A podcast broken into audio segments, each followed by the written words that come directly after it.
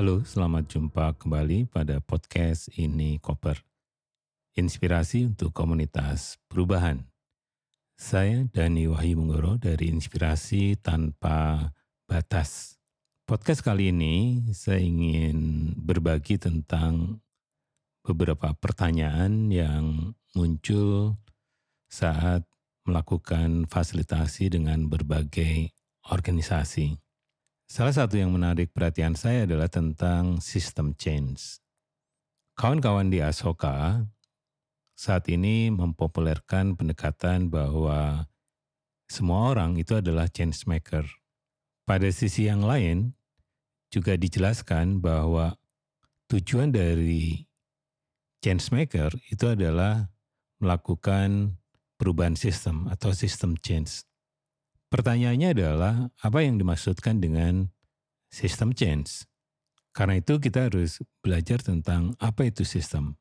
Saya tidak akan membahas teori sistemnya, tetapi bahwa pengertian sistem di dalam change maker itu adalah pertama sistem dalam pengertian yang sifatnya makro ya. Itu kaitannya dengan beberapa hal yang kita tahu ya tentang misalnya sistem kapitalisme, sistem pasar, sistem sosialisme, sistem otoritarian, kemudian juga rasisme dan sebagainya. Karena itu, pada sistem global seperti ini, kita akan kesulitan untuk menemukan entry pointnya. Dari mana kita akan memulai untuk mengubah sistem yang global seperti ini. Karena itu di dalam banyak percakapan di dunia change maker atau komunitas perubahan, sistem yang dimaksudkan itu adalah sistem yang lebih praktis, sistem yang lebih mungkin sebenarnya kita memulai satu inisiatif yang kemudian menjadi gerakan besar dan bisa mempengaruhi subsistem yang sistem yang tetap strategis karena misalnya sistem kesehatan itu sistem yang strategis. Sistem pendidikan itu sistem yang strategis.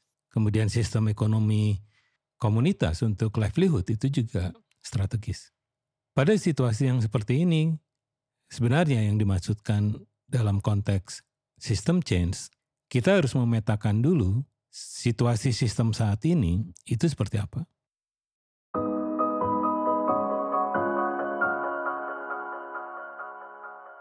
Siapa yang sebenarnya paling menderita dari sistem yang hidup saat ini?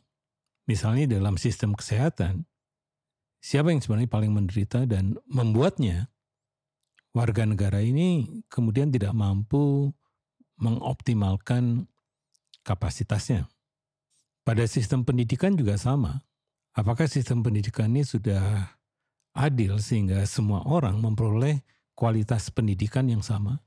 Nah, kalau belum, maka kelompok-kelompok masyarakat yang tinggal di kawasan tertinggal, terpencil, dan terluar di, di Indonesia bisa dipastikan tidak memperoleh kualitas pendidikan yang sama dengan kawan-kawannya di kota.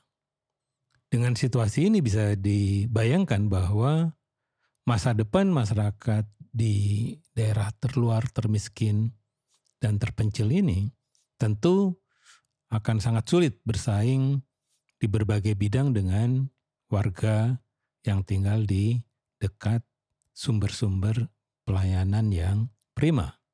Sistem lain yang perlu diperhatikan adalah sistem ekonomi, karena ekonomi adalah bagaimana warga bisa mengambil keputusan untuk bisa mengelola sumber-sumber agrarianya.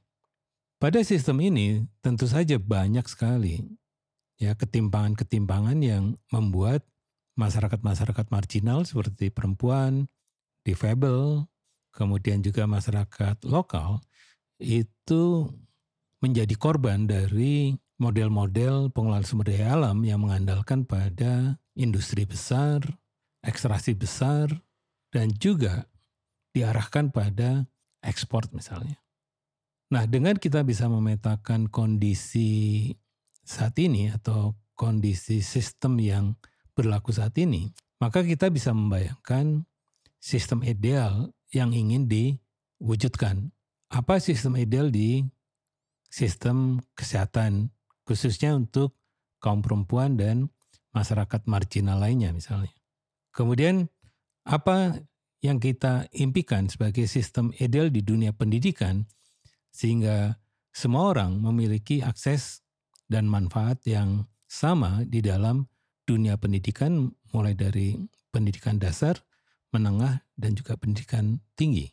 Dan yang ketiga sebenarnya juga tadi bagaimana sebenarnya keterbatasan akses ini bisa di, diadvokasikan dan diubah sehingga pada sistem yang ideal perempuan dan laki-laki memiliki akses, manfaat, kontrol, dan partisipasi yang sama untuk pengelolaan sumber daya alam. Nah, dengan cara ini, kalau kita bisa membayangkan sistem impiannya, maka kita bisa merancang strategi perubahannya. Apa yang kita bisa lakukan untuk melakukan inovasi-inovasi pada aktor-aktor atau pada kelompok-kelompok sasaran yang memang kita ingin ubah supaya sistemnya berubah. Dan di sini bisa dipastikan bahwa sasarannya tidak akan tunggal karena ini berkaitan dengan bagaimana memobilisasi sumber-sumber yang ada di kepemerintahan dan juga di sektor swasta untuk memastikan perubahan tidak hanya terjadi pada lokalitas tetapi juga mulai ke regional bahkan ke nasional yang sebenarnya diharapkan dari inisiatif system change. Nah, bagian akhir dari proses ini adalah bagaimana format organisasi yang cocok ketika kita ingin melakukan system change. Karena jangan-jangan desain organisasi kita dirancang hanya untuk melakukan kegiatan-kegiatan yang rutin atau kegiatan-kegiatan yang sifatnya peningkatan kapasitas.